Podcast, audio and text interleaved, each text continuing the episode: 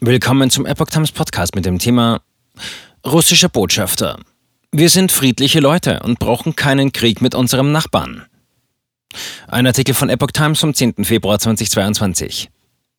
Russlands Botschafter in Deutschland, Sergei Natschajew, hat bekräftigt, dass sein Land keinerlei Interesse an einer kriegerischen Auseinandersetzung mit der Ukraine hat.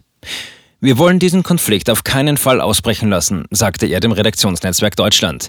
Wir sind friedliche Leute und brauchen keinen Krieg mit unserem Nachbarn.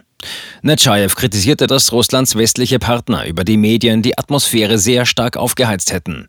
Tagtäglich hören wir Drohungen und Ultimaten. Wenn die Ukraine mit Waffen, Truppen und Sondereinheiten aus dem Ausland vollgepumpt werde, könne das auch zu Provokationen führen, warnte der Diplomat. Die militärisch-technische Erschließung der Ukraine durch die NATO bedeutet für Russland ein großes Sicherheitsrisiko. Bei entsprechenden Waffensystemen betrage die Anflugzeit zu lebenswichtigen russischen Zentren nur noch fünf bis sieben Minuten.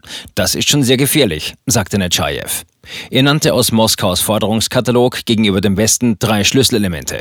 Erstens keine NATO-Erweiterung mehr in Richtung Osten. Zweitens, keine weitere militärisch-technische Aufrüstung durch die NATO in unserer Nachbarschaft. Drittens, Rückzug der militärtechnischen Infrastruktur der NATO auf den Stand von 1997, als wir die Russland-NATO-Grundakte unterzeichnet haben.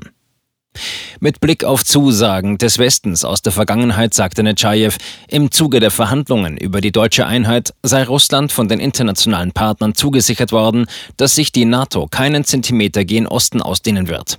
Seit dieser denkwürdigen Zeit seien 14 neue Länder NATO-Mitglied geworden.